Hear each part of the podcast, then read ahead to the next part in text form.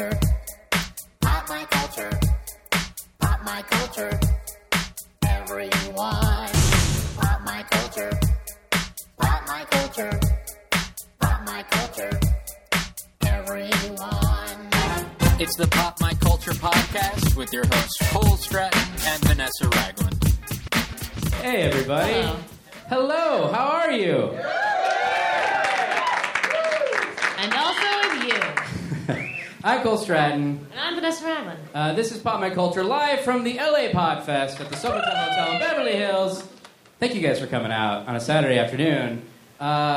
Really excited for what we put together this afternoon. Me too. A couple years ago, we did a Legends of Voice Acting panel at Riot, and it was a lot of fun. So we thought, let's do it again with some different folks. Mm-hmm. And we did.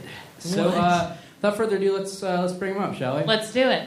First up, you know him as Klaus Heisler on American Dad, Waddles and Olmec on Legends of the Hidden Temple. Dee Bradley Baker, everybody.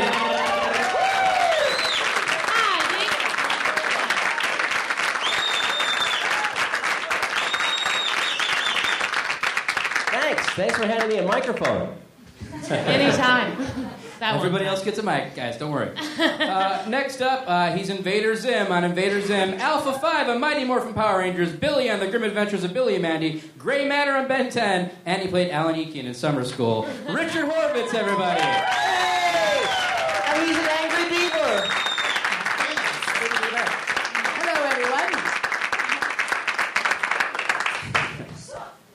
Hello, everyone. Sup? Next up, he was the brain on Animaniacs, Kif Kroker, Calculon, and Morbo on Futurama, Egon Spengler on The Real Ghostbusters, and Dizzy Devil on Tiny Toon Adventures. Maurice LaMarche, everyone! This is happening! Thank you very much. I'm the old one. I swear to God, it was alphabetical, not boys, then girls. This seems pretty messed up. I know, Cole. Right?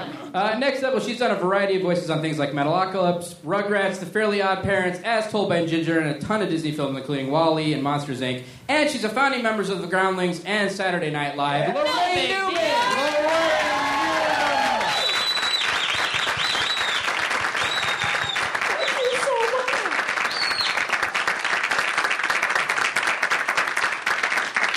And finally, she is the co-host, well, the only host, of the JV Club podcast. She is also the voice of Korra on The Legend of Korra. Janet Varney is here.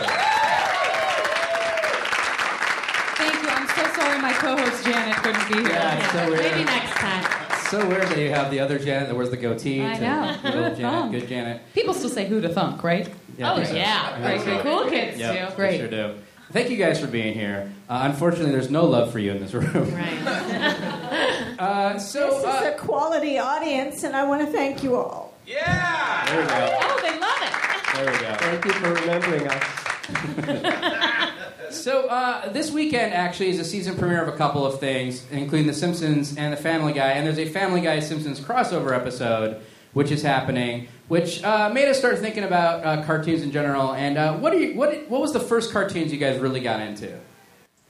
All at once. Everybody go at once. I have the best to watch. Like when you were kids. What did you watch when you were kids? Speed Racer. Ooh. My all-time favorite is Speed Racer and Kimba the White Lion.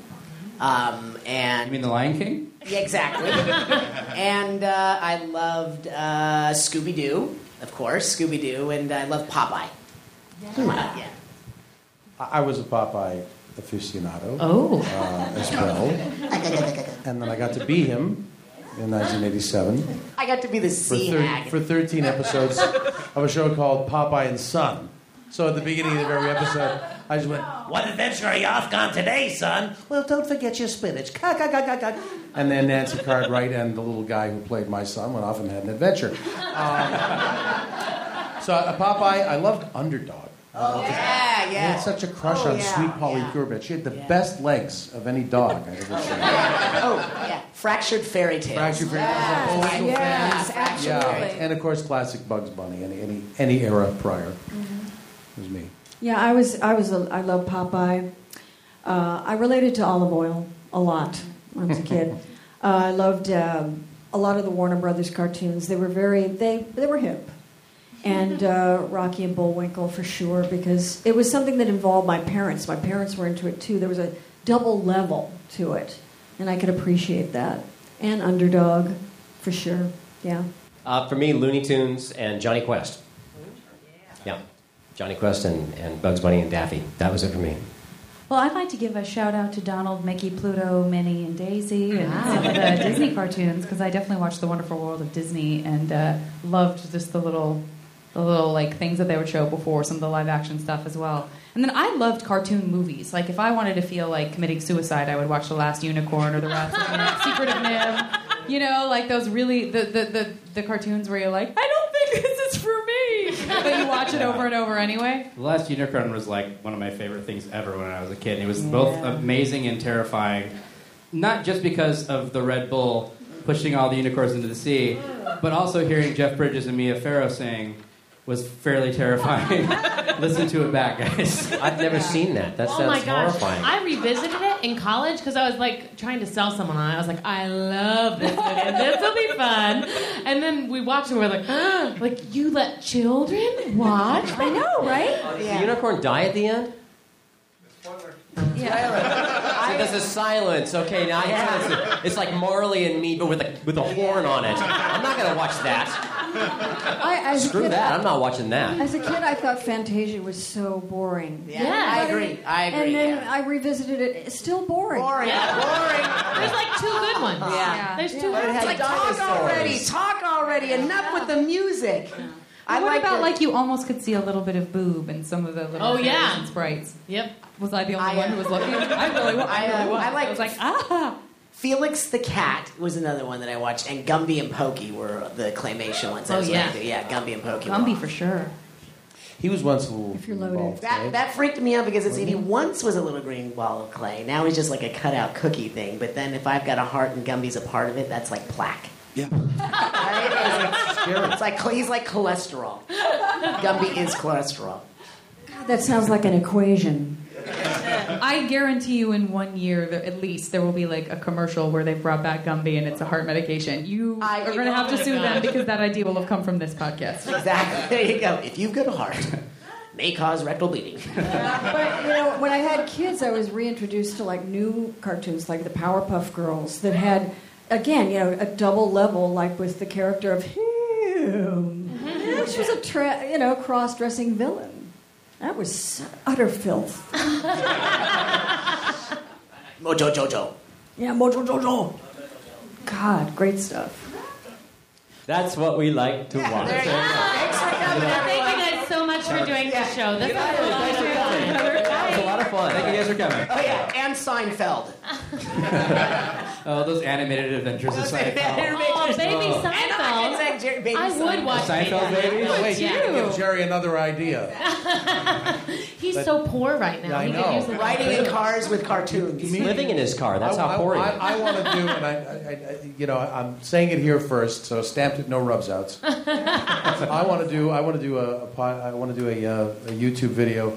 Comedians in cars doing Seinfeld. Everybody in the car does their Seinfeld. That's a great idea.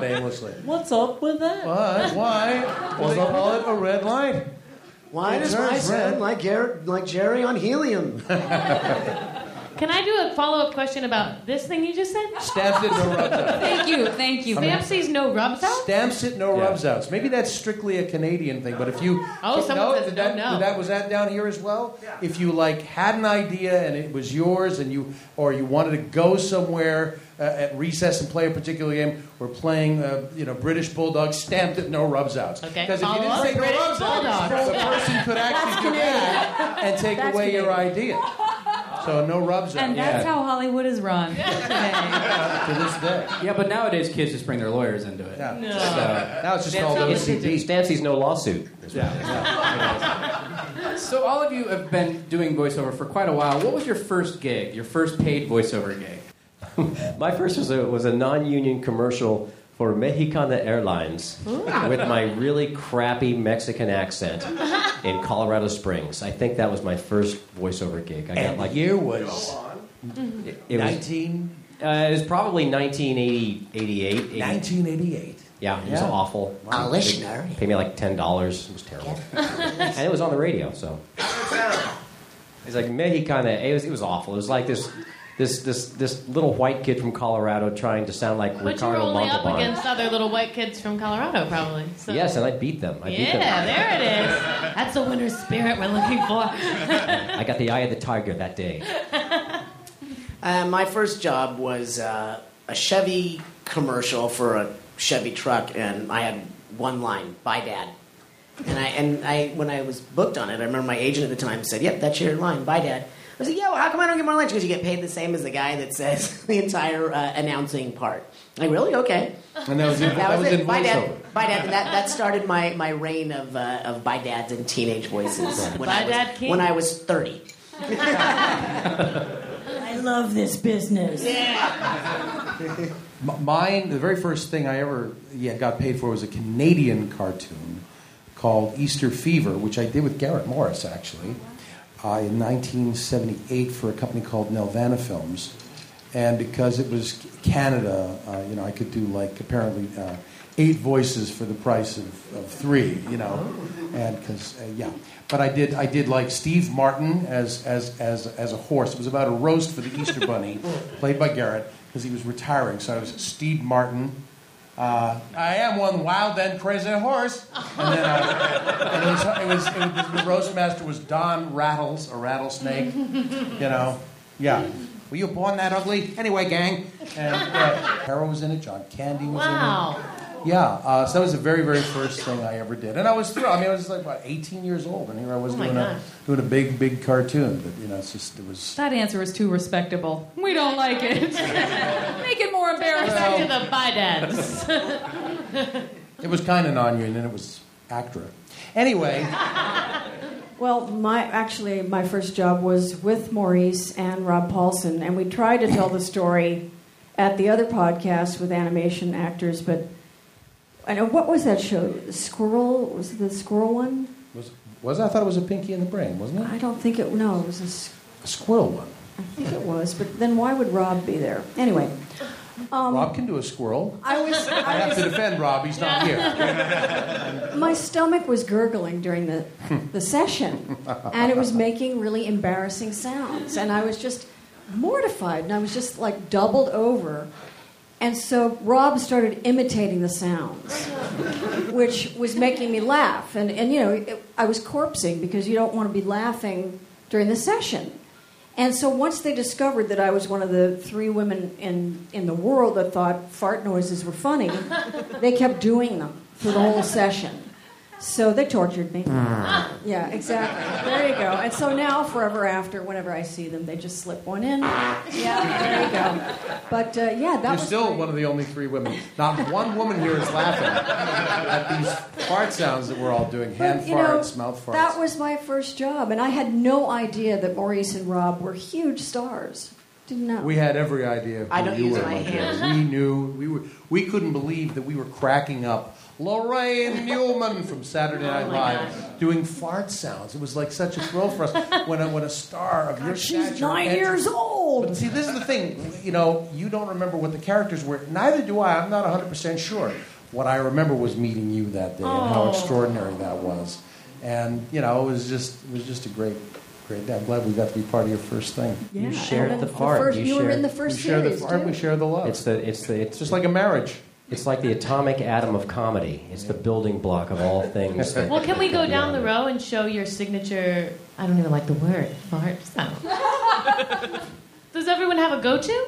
Yeah, but I don't use my hand or my mouth. Oh. So. That's my go-to. Talent. Wow. That's talent. That's my go-to. That's a little old-school fart. Yeah, that's old-school. I'm a method farter. Move on. Am I supposed to fart or just say what my first job was? You can fart and then say. My first job was as a farter. Oh, okay. I do a lot of Foley farting.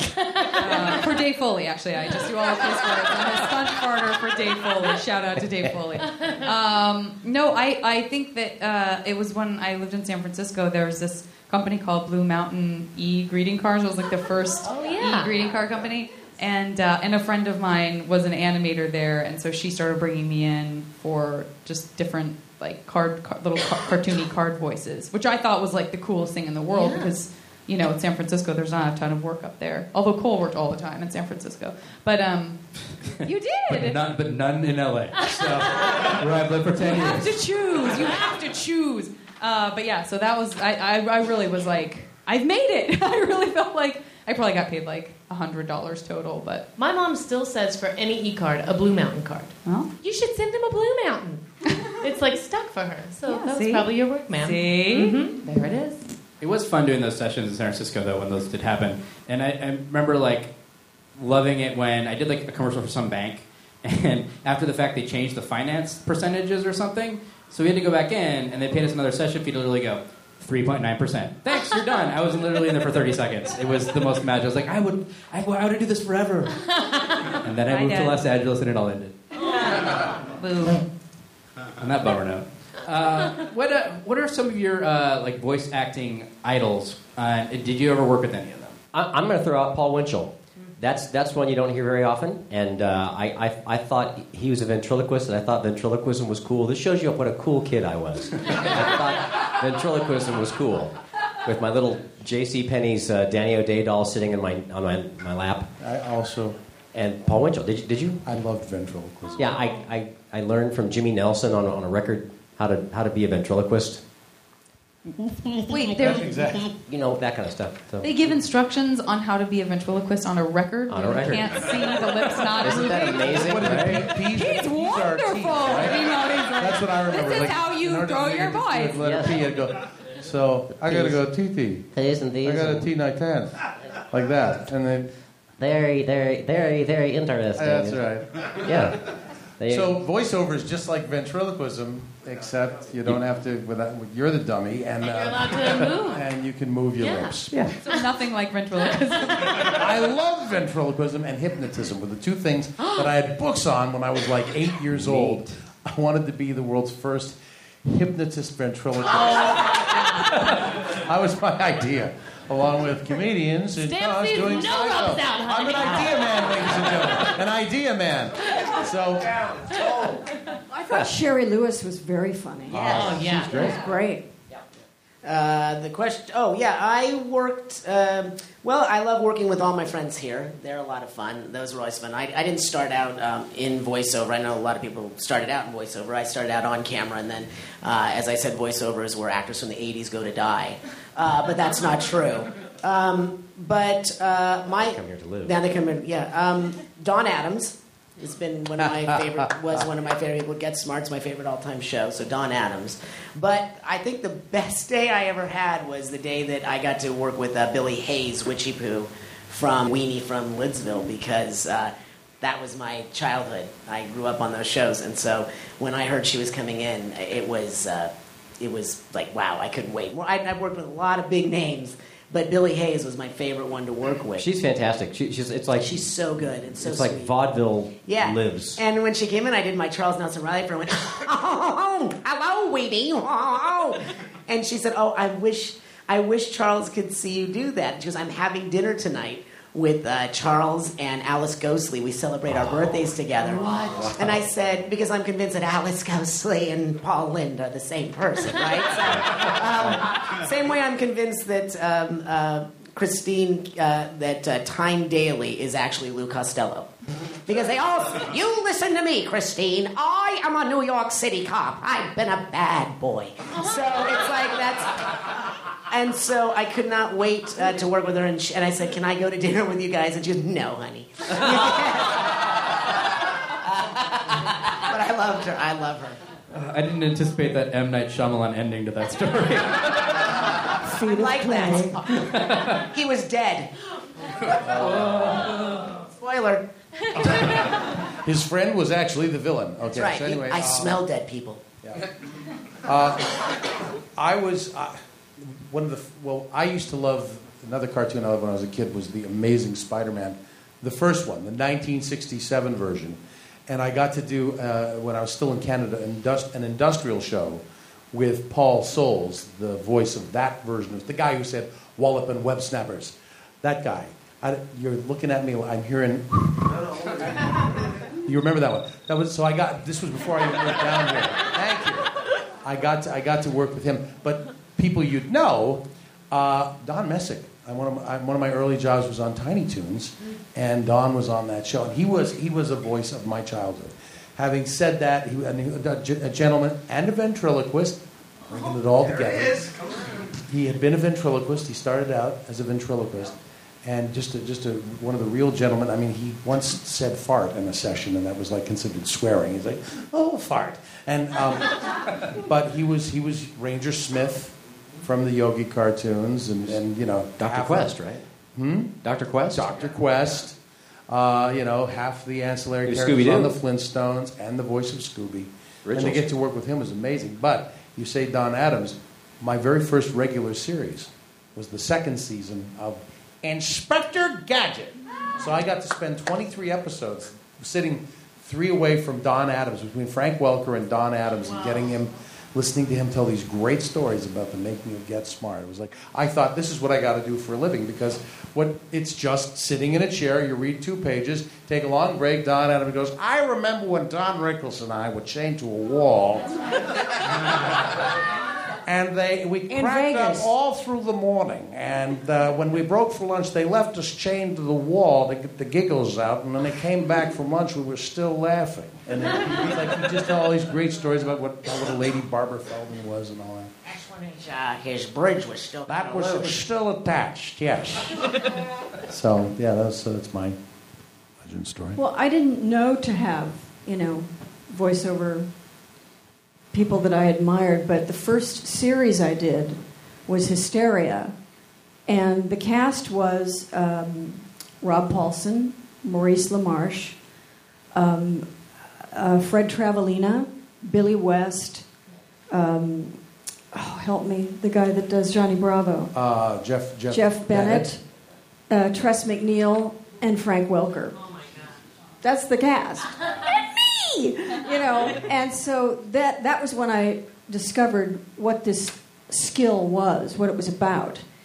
And then I've seen Dee work, and the sound effects that he makes, and the kind of voices that he can do, and it's really amazing. And I just recently did 2 years of Garfield with Frank Welker, and the kind of sounds that he can make. He taught me to do a lion, which I could never really do, by holding a plastic trash can next to your head. Don't ask.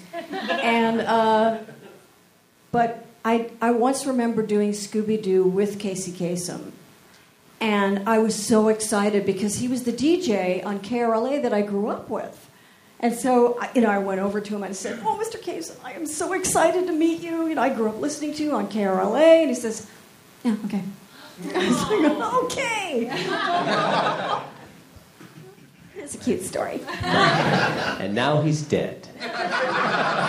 But his body is here tonight. Let's come on, baby. It's final landing. Ladies and gentlemen, Gene Kasem. It's a whole story. It's supposed to be funny. Well, I guess I feel the same, which is I don't necessarily. It's not a difference between somebody on camera or somebody who's a voiceover hero. And so many of the people that get brought on to do Legend of Korra are either huge VO legends like Dee or Jeff Bennett or any number of other fantastic talents. And then also there are on-camera people like J.K. Simmons who do the show. And so I don't know that there's a single episode that we've done that there hasn't been a regular voice or a guest star voice that I haven't been like... That's a really big deal.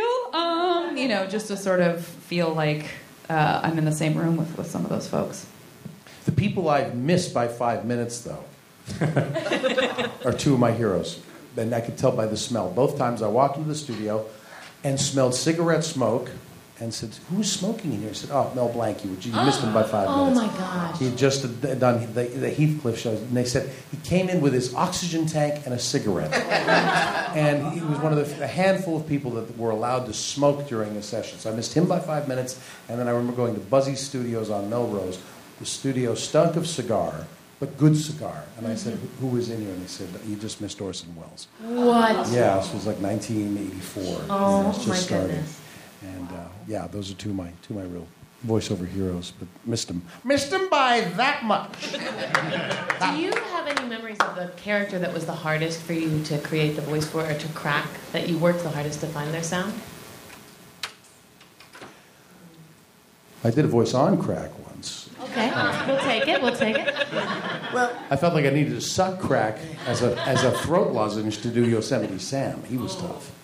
He was he's always been a tough one for me. Yeah. But nobody else is stupid enough to wreck their voice the way you need to do Sam. So, yeah, he's probably the toughest thing I've done. Yeah, how do you handle throat rippers like that when you? I do them to the best of my ability. I do what Mel Blanc said he did in his autobiography. I please book it on Friday and give me the weekend to recover. But when you're doing an entire episode like this, you gotta take the weekend to recover because they don't take the first take. You gotta get it funny, then they buy it. Right. Yeah. So. I was doing Invader Zim and Billy on the same day from Billy and Mandy, so we go from like to ding, and it would be. And so literally by the end of Invader Zim, I would get the script and I would open the first page and would say Zim. Ah, page 2. Ah, page 3. Ah. Ah! And then I would go over to Cartoon Network in the afternoon and have to do Billy going, and it was like I couldn't do them both. And eventually they did this. They did Billy and Mandy on Mondays, and then they booked Zim on Thursdays. So I had those days in between. But as far as finding voices that were hard to do, when I did Daggett on the Angry Beavers, I started out as I kind of did my own Cagney and Lacey, which I thought was, Lou Costello. You listen to me, Norbert. And it just turned it so turned out that the creator Mitch Schauer was a huge Abbott and Costello fan, so he got what I was doing. But but throughout that entire series, whoever I was obsessed with became the voice I did for Daggett. So one of the character traits was if there was a guy that came on that had like a New York thing. Daggett would take on his voice. So Daggett would go through. So I was that. I was Jack Lemmon at one point. It was like, I said 10, you said no. You said 20, I said fine. Give me those leads. I need those. And so I did like 6 episodes hooked on that voice for Daggett. Now it's garbage. Now it's garbage, right. I did Oscar, please. And I did that. And then by the end, I did... Bob Hope, hey, isn't that wild? I tell you, hey, how about pencil erasers? Huh? Isn't he wild? And I remember the supervising producer leaned over to Mitch at one point and said, is he ever going to do Daggett again? But he let us do it. He let us go off on that. Nick Bakay and I, we had a lot of fun doing that. The question is, what voice was the hardest to find? All right. Thank you. I already answered. You already answered. Can I put my pencil down, put my head on my desk? Yes. Heads up, 7 up. I read that you had a very interesting transition to find the box troll voice, and there was a lot on your plate. Really.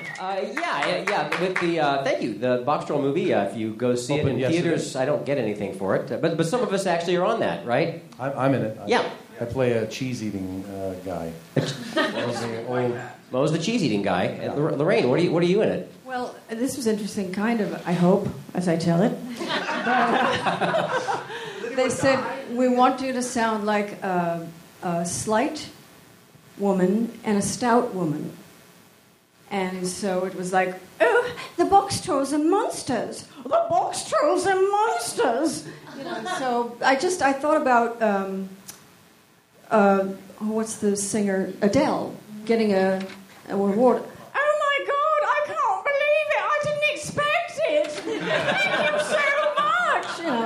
So that was kind of how I found that kind of thing. Oh, the box trolls are monsters! Are you the woman who gets her arm licked by eggs? Is that... I don't know, because I haven't seen it. Oh, okay. This is the thing about animation. They say, so what did you do in it? It's like, I don't know. Yeah, you do it a year ago. What you remember is the room. Yeah. They don't really show you... It's not like Mrs. Doubtfire, no disrespect to... Magically lip-syncing, we know every single beat and all that, and we can do the entire film in one pass. I mean, we recorded like a radio play, and what I remember is, what color of carpet was on the wall, and if they had a cheese tray.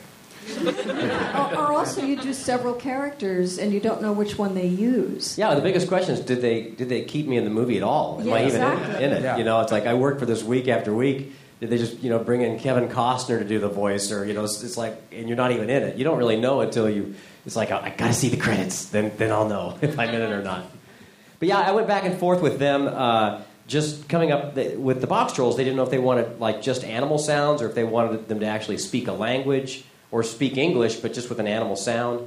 And so we went back and forth a lot before they arrived at kind of what they wanted. And then they brought in Steve Bloom and we did kind of our little Mutt and Jeff thing back and forth, and then kind of brought in the rest of the gang to fill in the little universe that they have underneath the ground down there. But it took a while to kind of arrive at the tone that they wanted. And then you kind of created the language for them, right? Right. Yeah. It was improvisational, and they're very creative folks. They are the people at Leica are like box trolls. They're people that they're just kind of these little creatures that live in the dark and cobble things together, and and then they put it out into the light, So they'd have a script that would describe what was happening, or they would tell me the sequence, and I would do like a sequence of sounds. Or maybe do a conversation with me between my box troll and Eggs, the little boy, and they'd see what they thought about that, and then they'd go back to their little lair and think about it and maybe animate things and pick it apart and then come back, and then later we'd try some new things until we got it just what they wanted. Wow. Do the song. The song? Yeah. You mean just like... You have to do the little song that goes with, That kind of thing? Yeah. I don't have it memorized, though. It was so long ago. It's amazing. And I've only seen it once. It's amazing. So do you do a lot of unusual sound effects, a lot of animal work and stuff. How did you come up with the noise for Perry the Platypus? Perry the Platypus, they just showed me a picture of a platypus, and I made a sound. Is that true? Yeah. Yeah, well, it's, I needed to, what sort of range of expression do you need? Does it have a conversation? What does it do? And they said, no, it's just one little sound. Yeah. So is it happy, like a happier sound? No, it's just one little quick sound. All right, well, then, and it's like maybe a ratchety, like a clickety-clackety type, so it's like that,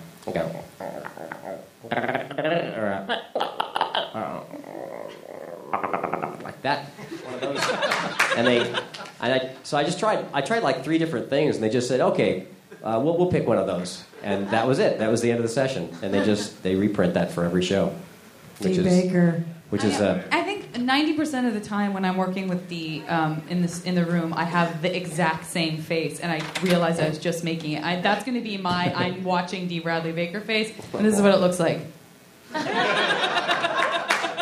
Me too. I can't look away. I don't understand. There's a weird thing where you want to tip him over and shake him out and find the machine that's in there, and just hurt him until you find it. No, but I mean, it really. It's just. It's. I've said this before at other panels, but I get so excited when I find out that Dee's going to be there because. Oh, thank you. It's just. I've honestly never experienced anything like the joy of watching him do animal sounds. Yeah. It's bananas. The level of understanding you have about your ability. And what your body and voice can do is unreal. I mean... I play with sounds in my voice when I drive in the car or when I'm at the grocery store. And it's a fairly private experience, and I hope... I think that people aren't paying too much attention, and I work on sounds while I'm buying things at the grocery store, actually. I'm sure there have been a lot of good tweets by people who don't know their history. Right. The weirdest thing just happened in the pasta aisle. Maybe so. But people kind of keep to themselves at a grocery store, and they don't really want to bother the odd guy over there by the tomatoes, and so they let me do things. There was it almost feels, and I'll quickly say this, but it almost feels like I remember there was one where you had to do, I think it was a family of air bison or something. Oh, yeah. Andrea was there, and it started to feel like she was pranking you, because she would be like... Right, and so now this bison is a year younger than the last bison. And I was like, oh, come on. And then he would do something, and I would go, yeah, that's a year younger, I get it. He for sure did it. He for sure got it, 100%. I'm very close, and I don't know. You all are making that face that I made.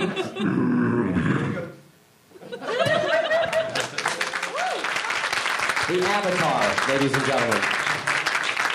Rob Paulson, I got to give credit to Rob Paulson because his greatest line. Rob Paulson, after a podcast, said, "It's the only man in Hollywood that Frank Welker wants dead." I love Frank. We're both from Colorado. Uh-huh. I don't get that, and we both have a little weekend place out in La Quinta together. It's together. We moved in together. Well, you could go to Coachella really completely easily. By chance, but we live. Literally just a few blocks apart, utterly by chance. I wonder if the elevation in Colorado has something to do with like the pressure on your sinuses and the ability to manipulate it and all that sort of thing. Maybe, I mean, maybe you hang out with animals more in Colorado. I mean, I did a fair amount, like some hunting and fishing when I was a kid, and I liked biology a lot when I was a kid. And and we both did stand-up back in Colorado, so there's some similarity there. Yeah. I don't know. I just, it's a mystery to me. It's like Canadians who can do impressions. Yeah. Coloradans do sound effects. Canadians do impressions. Well, I mean, Canada's really just doing an impression of America. Am I right, everybody? Yes, Don't agree with me. So now, have you guys ever had to do recordings or auditions for parts in unusual locations? Because, I mean, it used to be always you'd have to go to a booth, but nowadays with cell phones and home studios and things like that, have you ever done it someplace completely crazy because there was a time crunch on it? Yeah, I did voices for Thin Red Line, for a movie called Thin Red Line, and they brought us in to do Soldiers Dying. And, yeah, it was... Wow. It was that kind of movie. It was... who directed that? Terrence Malick. Yeah. Yes, Terrence Malick. And so Terrence Malick told the sound editor, Hugh, that they wanted... We had already lost our voices screaming death. Like, oh! Right? And so they originally wanted us to go to a maternity ward and listen to women screaming during labor. And we all said, no, we're not going to go. You can do things with your processor. So they go, okay. So we were completely hoarse, and they called us up. They said, we want two guys to do one last session. So we said, okay, so we'll meet you at the studio. We got to the studio, and they took us up to Castaic Lake out on the river because there's a scene where the guy gets shot, and he's, like, floating down the river. So they go, okay, we want you to scream like you've been shot, and we want to get it outside this river. So we had to stand on the bank of the river is in by right and go ah! Until our voices were hoarse, and then the next guy came in and did the voice, and they mixed our voices together and mixed it with a lion roaring. Yeah, so that's the sound. Like the Tarzan. Yeah, and it was and the movie did not do well. The lion did his work in studio. Yeah, though. Exactly. They didn't take him to a river. Yeah, try beating that story. Yeah, I know. I'm like, I think you might have gotten punked, but... I had a phone audition once. It was hard. Good, okay. Well, let's do first. Yeah. We do different first every podcast. This one is, what was the first time you can remember officially performing for people? Like, what was the first performance thing you can remember? Oliver Twist, second grade. Oh, who were you? I was Oliver Twist. There it is. Oh. Yeah, right. You star quality. That's right.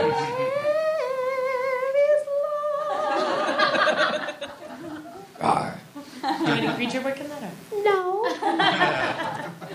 I was an Oliver.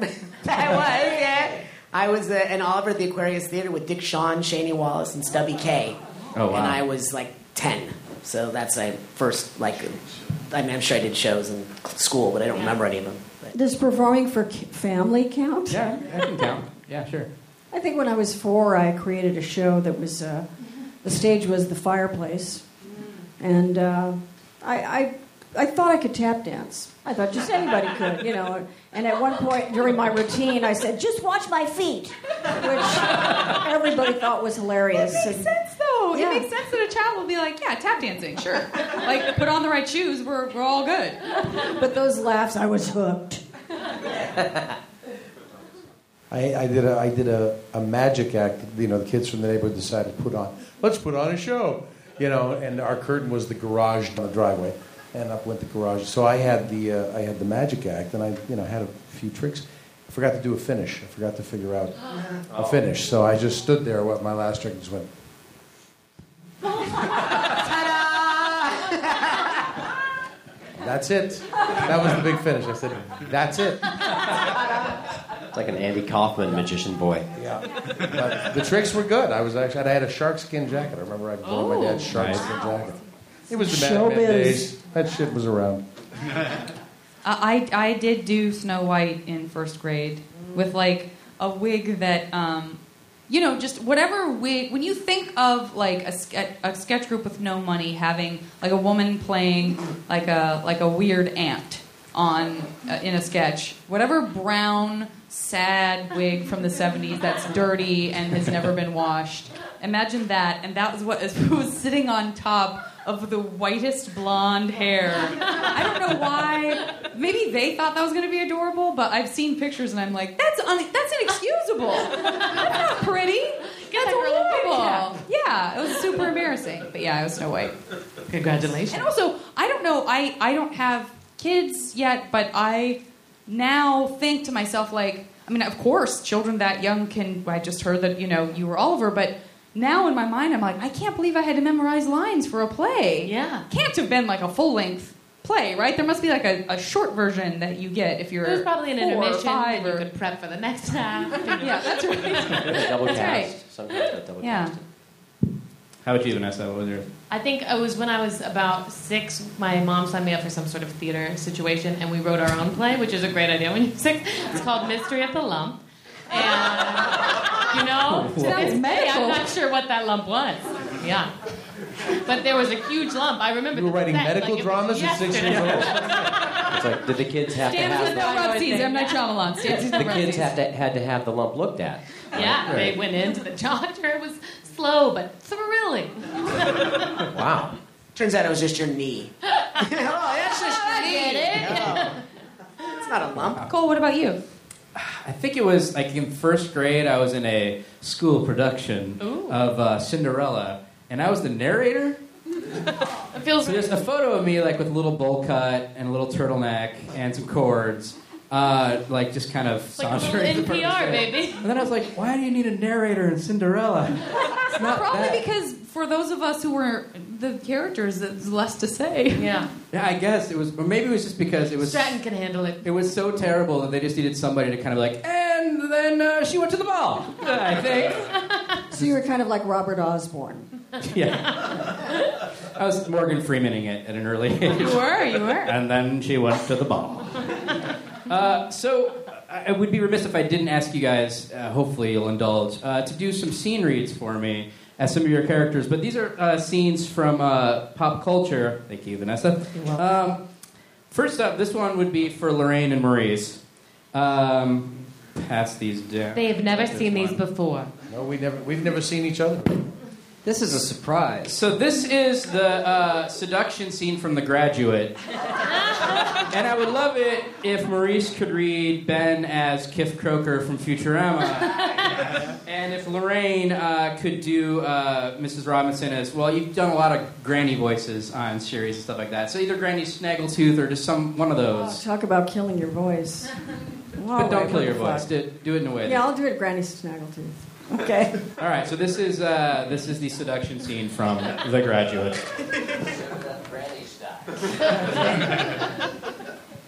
Would you mind walking ahead of me to the sun porch? I feel funny about coming into a dark house. But it's light in there now.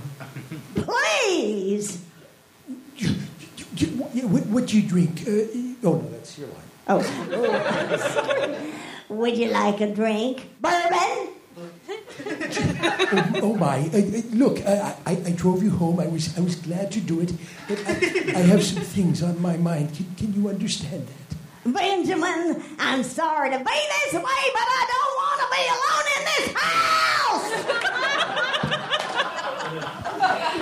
don't want to be alone in this house! Why not? Please wait till my husband gets home. When is he coming back? I don't know.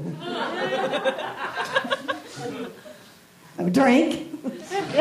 No. Are you always this much afraid of being alone? Yes. Well, why can't you just lock the doors and go to bed? I'm very neurotic. May I ask you a question? What do you think of me? What do you mean? You've known me all your life. You must have formed some opinion. Well, I've always thought that you were a very nice person. Did you know I was an alcoholic? What? Did you know that? Look, I think I should be going now. Sit down,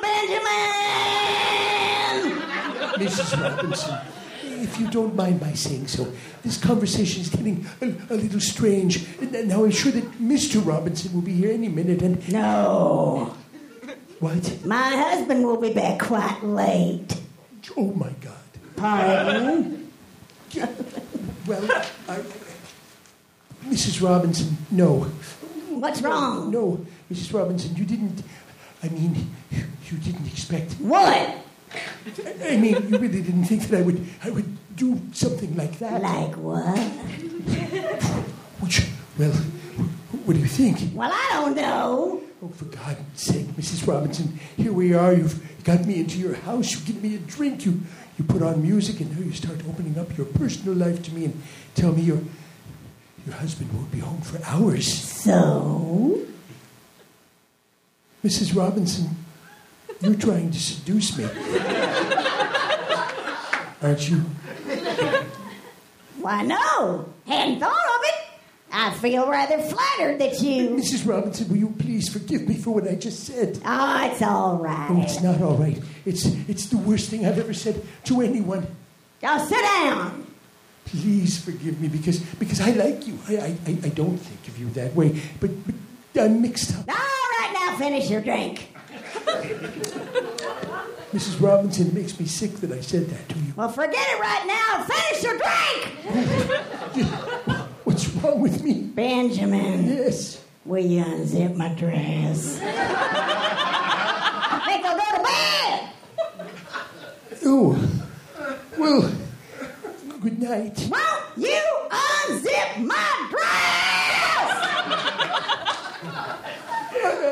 I'd rather not, Mrs. Robinson. If you still think I'm trying to seduce you. No, I don't know. But I just feel a little funny. Benjamin, you know me all your life. I know that. But I'm. What are you scared of? I'm not scared, Mrs. Robinson. Then why do you keep running away? Well, because you're going to bed, and I don't think I should be up here. Haven't you ever seen anybody in a slip before? Yes, I have. Benjamin, I'm not trying to seduce you. I wish it... I know that, but please, Mrs. Robinson, this is difficult. Why is it? Well, because I'm confused about things. I can't tell what I'm imagining. I can't tell what's real. I can't... Would you like me to seduce you? Is that what you're trying to tell me? Ugh.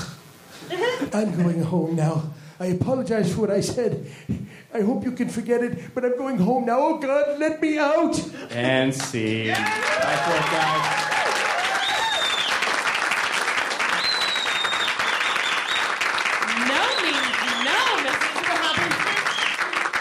And for the other three of you, this is the final scene at the restaurant from Pulp Fiction with Pumpkin and Honey Bunny and Jules. So, Janet, I'd love it if you could be Cora as Yolanda, a.k.a. Honey. Richard, double duty here. Yep. Invader Zim as Pumpkin. Okay. And Alpha from Mighty Morphin Power Rangers as Vincent. How about Billy from Billy? All right, we'll do Billy. That's great. Billy, that works. And then Dee, you're Jules, but as Klaus Heisler from... Can I make a request? Sure. Can I do Jules as Cinnamon Bun? Sure. Oh.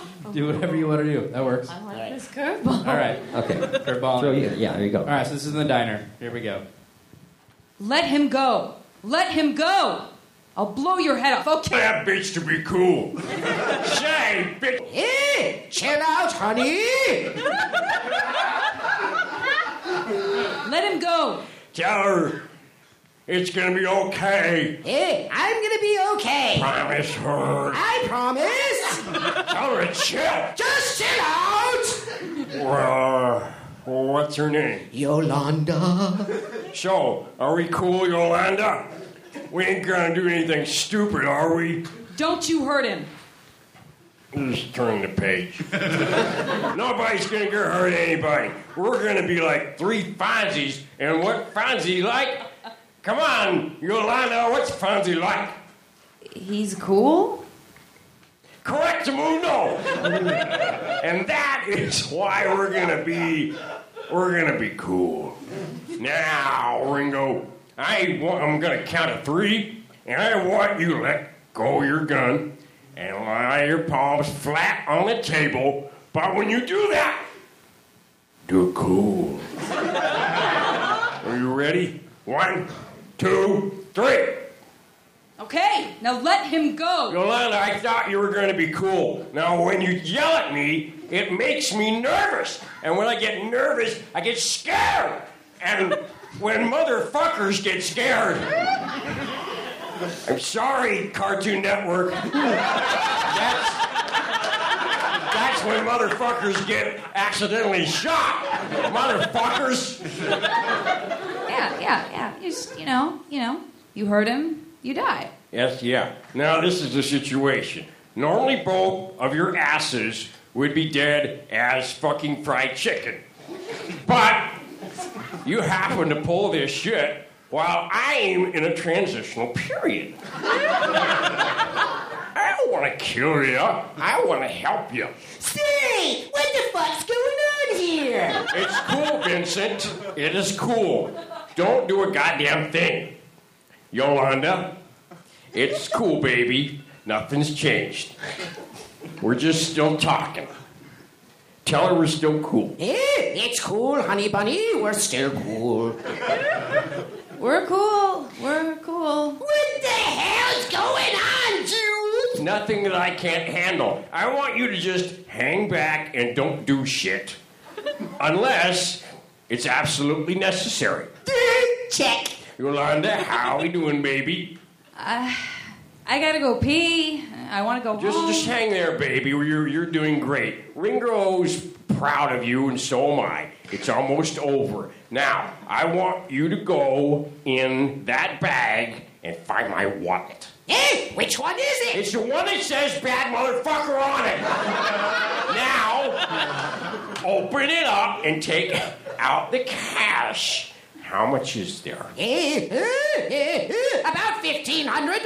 Okay, put that in your pocket. It's yours. Now, the rest of them wallets and the register, that makes this a pretty successful little score. Jules, if you give the Nimrod $1,500, I'm going to shoot him on general principle. You ain't going to do a goddamn thing. Now, hang back and shut the fuck up.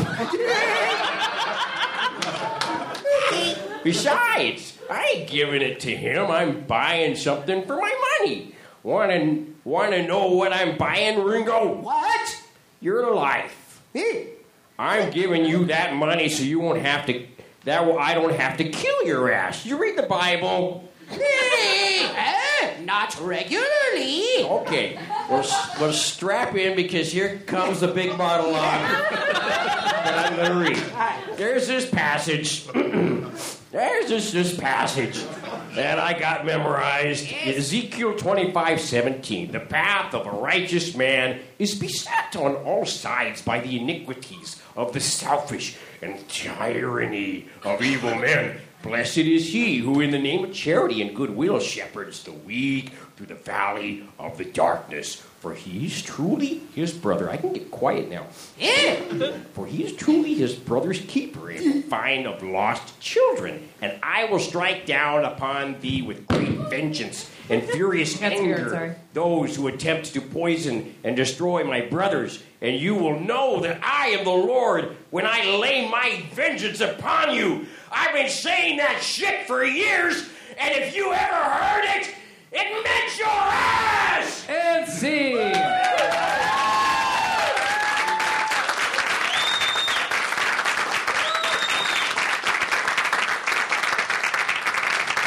Nice work, everybody. So, for my little question segment here, I'm going to do some quick rapid-fire questions for each of you and one of your characters. So, this first set of questions is for Calculon. From Futurama. Calculon, what is the greatest theatrical role you've ever done? The greatest theatrical role I have ever done was I did Hamlet 17. It's the 17th sequel to Hamlet. It keeps coming back, and I won the Schmosker for that. Number two, Autobots or Decepticons? Oh, gotta be Decepticons. Fair answer. 3, if you could meet anyone living or dead... They're far more interesting. They're villains. You know? Right. If you could meet anyone living or dead, who would it be? Me. I'm dead. I'm dead on the show, and now the show's dead. So, but truly, I'd be most interested in meeting myself, because I'm fascinating. I think I know the answer to this one. Kirk or Picard? Well, Kirk. And who is the worst actor you've ever seen? Me. Oh, no. Cut that out. Calculon. I'm the worst actor ever. Well, thank you, Calculon. This is for Billy from The Grim Adventures of Billy and Mandy. Yes! Billy, what's your favorite... Who are you? Cole Stratton, Pop My Culture Podcast. Nice to meet you. Thank you, too. Okay. What's your favorite sugary treat? I like sugary boogers. It's my favorite. And they're my own. Make them myself. Would you rather spend a weekend hanging with a clown or sleep in a bed covered with insects? Clowns! I hate clowns. They destroy us all! Or sleep in a bed covered with insects. Yeah, I like that one. All right. I pour honey all over my body. Yeah. What's the Grim Reaper really like? Yeah, he's not so bad. If you had a time machine, where and when would you go? I'd go to 3 minutes ago. And then I hadn't wet myself yet. And finally, if you were to go on America's Got Talent, what would your talent be? Picking my nose and scratching my brain as I do it. Nice. You'd probably win. Yeah. Thank you, Billy. Thank you. This is for Korra from The Legend of Korra. Korra, if you could travel anywhere, where would you want to go? Oh boy, this is my character so serious compared to all these characters. I don't know. I think I'd probably just go to onto a different show. I mean, I feel like I have access to almost everything, luckily, in the world that I exist in. So maybe it'd be fun to travel to Invader Zim's world. Yeah, yes. What's your favorite element to bend? Fire. All right. You're taken off to one of our modern malls and given $1,000. What do you buy? I'd probably just spend all of it at TGI Fridays, you know. I work really hard, and I just want to be able to unwind and have a good time, whether it's Friday or not Friday. They're a great organization, and they... You know, Korra does commercials for TGI Fridays. No, not at all. That would be amazing. All right. If they make a movie about you, who would you want to play you? We'll see if we can get her. And what word do you hate? Lugubrious? Yes. I represent Lorraine Newman when I say lugubrious. All right. Thanks, Korra. No, don't applaud. All right, these questions are for Queen Jip Jurelak, if I pronounced that right, from The Fairly OddParents. Queen, what's Yugopotamia, the planet you rule, really like? Well, it's horrible, which is wonderful. If you were ever to do stand-up comedy, what would your material be about? Oh, let me see. Well, since everything is opposite there, I don't want people to laugh, so... Well, I would be doing something kind of like this. It's fair. If you could own anything as a pet, what would you have? Oh, I think a piranha. Right. Could you sing the chorus of whatever your favorite song is at the moment? Oh, can I really recreate dubstep? I don't know if I can do that. Pass. All right. And would you rather destroy people driving in a Prius in front of you or people who vape in public? Vaping. Vaping, I drive a Prius. Don't tell. Don't tell. All right, well, thank you, Queen. That was great. Finally... A couple of questions for Klaus Heisler from American Dad. Yeah, looks good. Here we go. Yes. What's it like partying with Austrian rock singer Falco? Dirty, dirty Falco. He owes me so much cocaine. It's all right until he starts singing and playing his disco music and then makes it all about him. All right, you're put back into your human body for 1 hour. What do you do? I go eat some fish sticks. What do you love about the TV show Scrubs so much? that it's not opposite our show on the network, I guess. If you could be one character in Disney's Beauty and the Beast, who would you want to be? Let me see. Who would I want to be? I think I want to be that strong, powerful man. What's his name? Gaston. Yes. I'd like to be him. And you were a skier when you were a human, but if you could do something else athletic, what would it be? If I could do anything else, it would be to stand on my head for 5 hours. I think that sounds interesting. Thank you, Klaus. Thank you. Thank you. Okay, I'm going to rapid fire some, and you guys can answer them as you see fit. It doesn't have to be a line. And if you're uncomfortable with it, you say, no, thank you, ma'am. Because these are going to go deep. Who was the first animated character you had a crush on? Prince Valiant. Ooh. Josie and the Pussycats.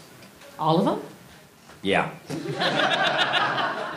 One of those little fairies I described in Fantasia. Side boob fairy? Right. Side boob fairy. I was 4 at the time. I just need you to know that. Alice in Wonderland. Oh, that's an appropriate choice, yeah. Veronica from Archie. Ooh. I loved Robin Hood, the fox. Take his tail off. For sure. Rakish. Cole? Oh, God, I don't even know if I have an answer for that. Oh, I bet you do, Jasmine, like every man. Okay. Moving on. Look, I liked Aurora, all right? Leave me alone. She slept a lot. Okay. Have you ever had a pet that you do the voice for that you're like, I really nailed it? All of them. Ooh. Can we hear any of them? Like, oh, this is my golden retriever, and it was perfect. Well, Satchmo, may he rest in peace. Oh. When I didn't want him to get up on the bed, I'd be... Satch, please don't get on the bed. I know you want me to get on it. You do want me to. Just don't. You're heavy. You can't. Just get off of me.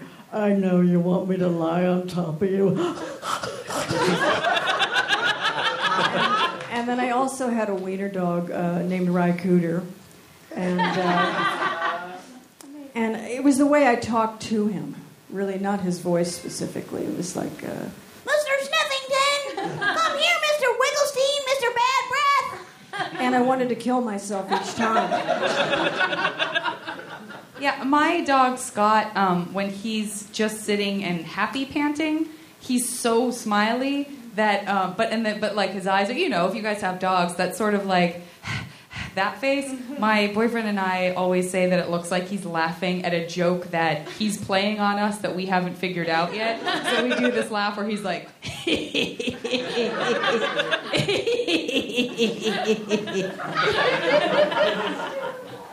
I've got a little overweight pug named Wellington, and I imagine that he has this voice where he just like jumps up on you with his little eyes rolling out of his head going...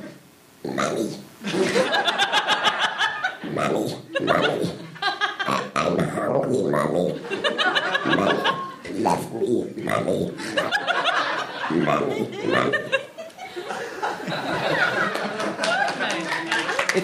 It's not what you'd normally think the pug would sound like, but that's... That's exactly what I think all pugs sound like. Kind of why I don't want one. All due respect. This is actually a true story. I had 2 cats. They were Bert and Ernie. They were brothers. And they would get trapped sometimes, like in like a closet or something. And if they'd been there for a while and I didn't know they were there and they wanted out, I kid you not, Bert would go...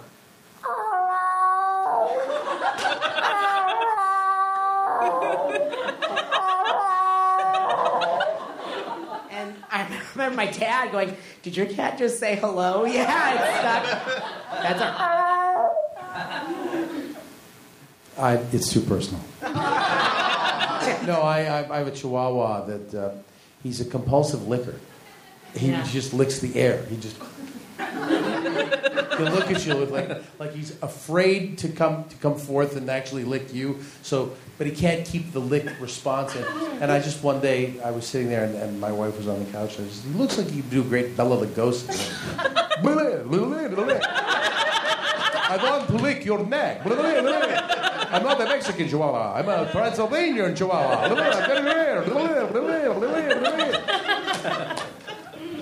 That was very personal. Yeah. I have two cats, and one of them, Vaughn, is a real chatty Vaughn? Cat. They're Sydney and Vaughn, named after Alias characters. And so Sydney's like the fat social cat that kind of like he's not phased by anything, but Vaughn's very skittish. But if he's in the other room and you peek your head over, he'll go. And so you can play like hide and seek with him. Like we'll disappear for 10 seconds, and then we go Vaughn. He goes Vaughn. And he'll do it over and over until he finally gets frustrated and he gets up and runs over to you. He's like, I've asked you to come in here 20 times. What else do you need? But yeah, they're amazing. I have two aging chihuahuas, and one of them smells like she's rotting from the inside. And she also has the licking issue, and she just walks around the house like really slowly and crookedly all the time. But she's, oh man, I was just on my way somewhere. Hey. Like, it's a lot of who are you with her. She's never seen us, but she loves us every time. Okay, and then I'm going to ask you a would you rather question. This is a tough one, actually. So you've angered a wizard, and he's giving you an option between two punishments. One of the punishments is you never get to speak other than in a booth for a job. Okay? And the other one is you don't get to do any more voiceover work. Oh. Never do voiceover work. Easy for you. Yeah, easy. Yeah. Me too. Wow. Everyone has such a good heart. Is your fucking canoe. Oh, sorry, wrong joke. Wrong would you rather. Wow. Well, I have issues around self-worth, and I actually believe the only reason I'm here is to provide for my family, and that this thing that I do is the only thing that makes me worthwhile. Everything else I suck at completely. Okay. So I'd actually probably take the keep earning, be in a booth, and then... You know, every now and again, I'd go in and record a Christmas special where I told my son I loved him. And then leave and be silent. Too heavy. But good. Oh. No. Pass? Can I pass? No. You can pass, but you'll have to listen to... There's our girl. You pass. We're passing too. Oh, so Lorraine, you could pull off the not speaking thing, because didn't you study for a year with Marcel Marceau? And... You had to bring that. There we go. Sorry. Yes, I did. So you're prepared. I am prepared. There you go. Oh, she meant go over there. Oh, wonderful! I felt like I was really sitting next to you. That's miming. I guess I would never do another job. Yeah. I'd be sad. There's other shit to do. I'm fit for absolutely nothing but walking into a booth and flapping my gums at the microphone. You could do stand-up. You could do sketch work. No, I couldn't. I've proven that today. You could do dog voices forever. Dog impressions of what a dog would do impressions of. Sure. Now, that's a niche. Hey, okay? I could do, you're right, I could do comedians in the car doing Seinfeld. No runs out on that for you. This is the final question of all. If you could take any one of your characters and put them in the world of a different character you've done, what would have the most fun? Who would have the biggest heyday where? Billy in Invader Zim's world. You've stumped the panel! I won! Money. Rice-a-roni!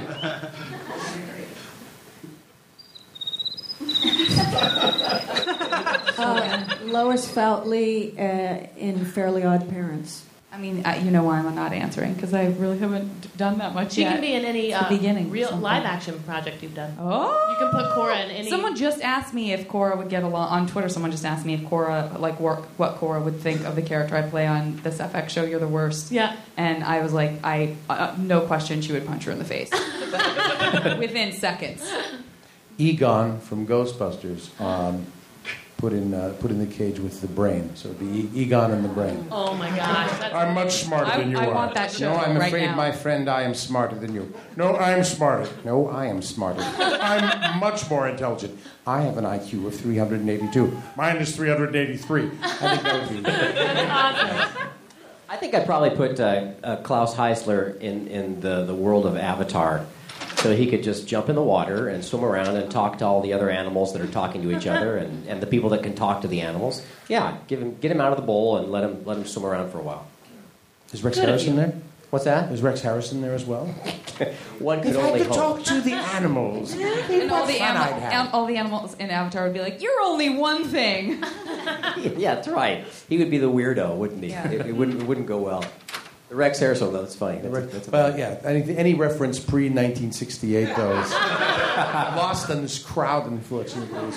Kids love the Anthony Newley jokes are coming out next. Go with Mike Douglas. There you go, right? I'd like to see Richard Harris fight Anthony Newley. I bet they hated each other. Each one was trying to be the star of that movie. I bet they hated each other. Oh, my God. It's Dr. Dolittle, the original Dr. Dolittle. It's a fascinating disaster of a movie, but it's amazing to me. That was my first. That was my first movie. Actually, was that movie? My mom took me to see it. Mine was Pinocchio. Oh, very first film I ever saw. Mine was Gone with the Wind. South Pacific. I feel like they maybe showed Bambi in a big theater and I had to be taken out when Bambi's mom got shot, and I was too. Spoiler! What?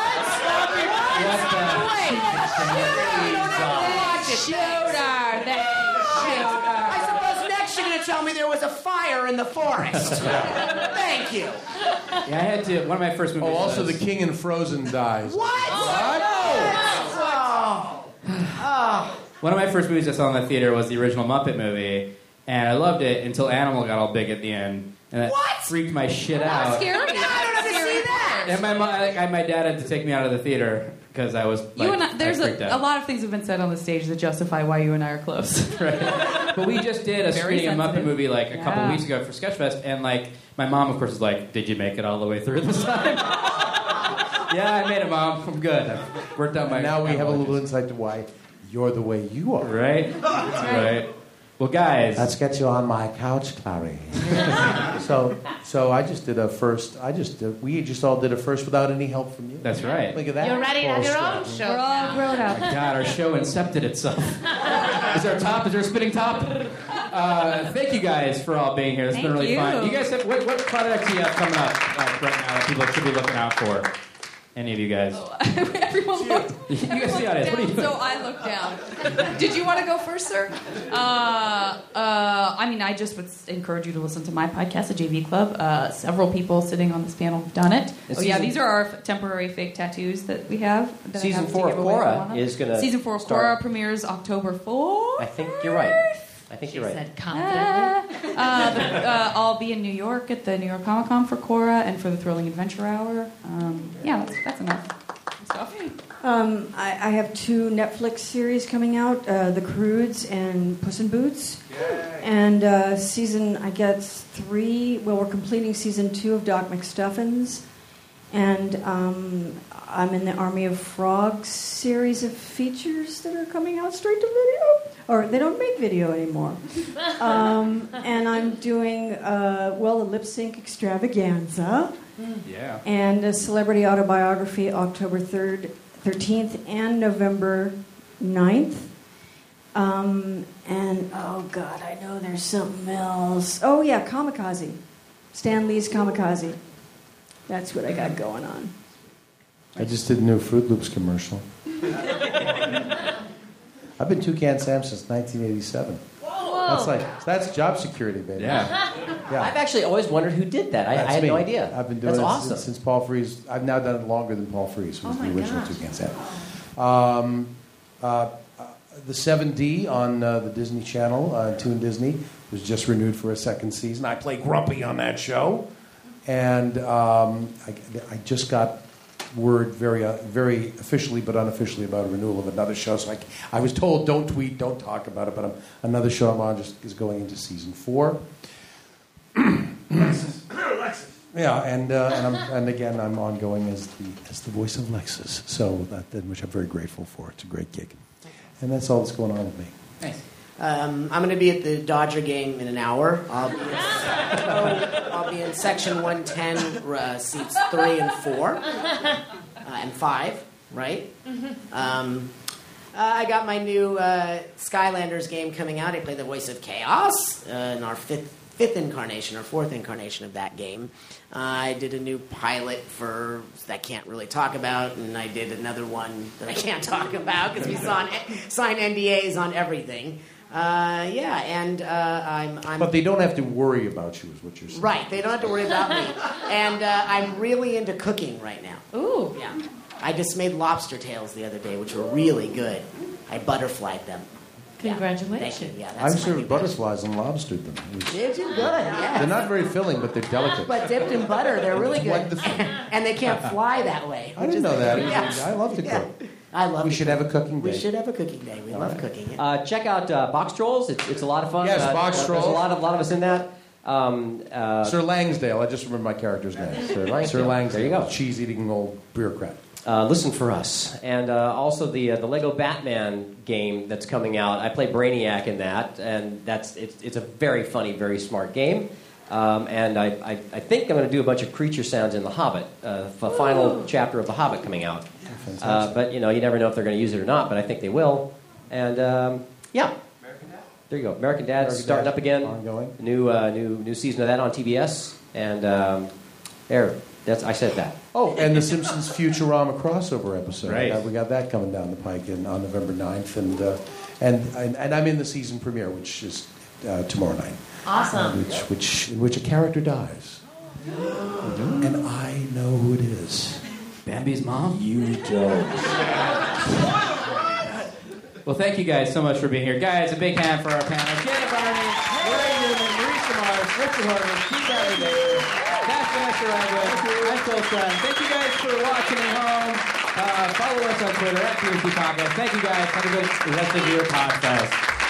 Subscribe to the Pop My Culture Podcast on iTunes. Check us out online at popmyculturepodcast.com and follow us on Twitter @PMC Podcast. Thanks for listening.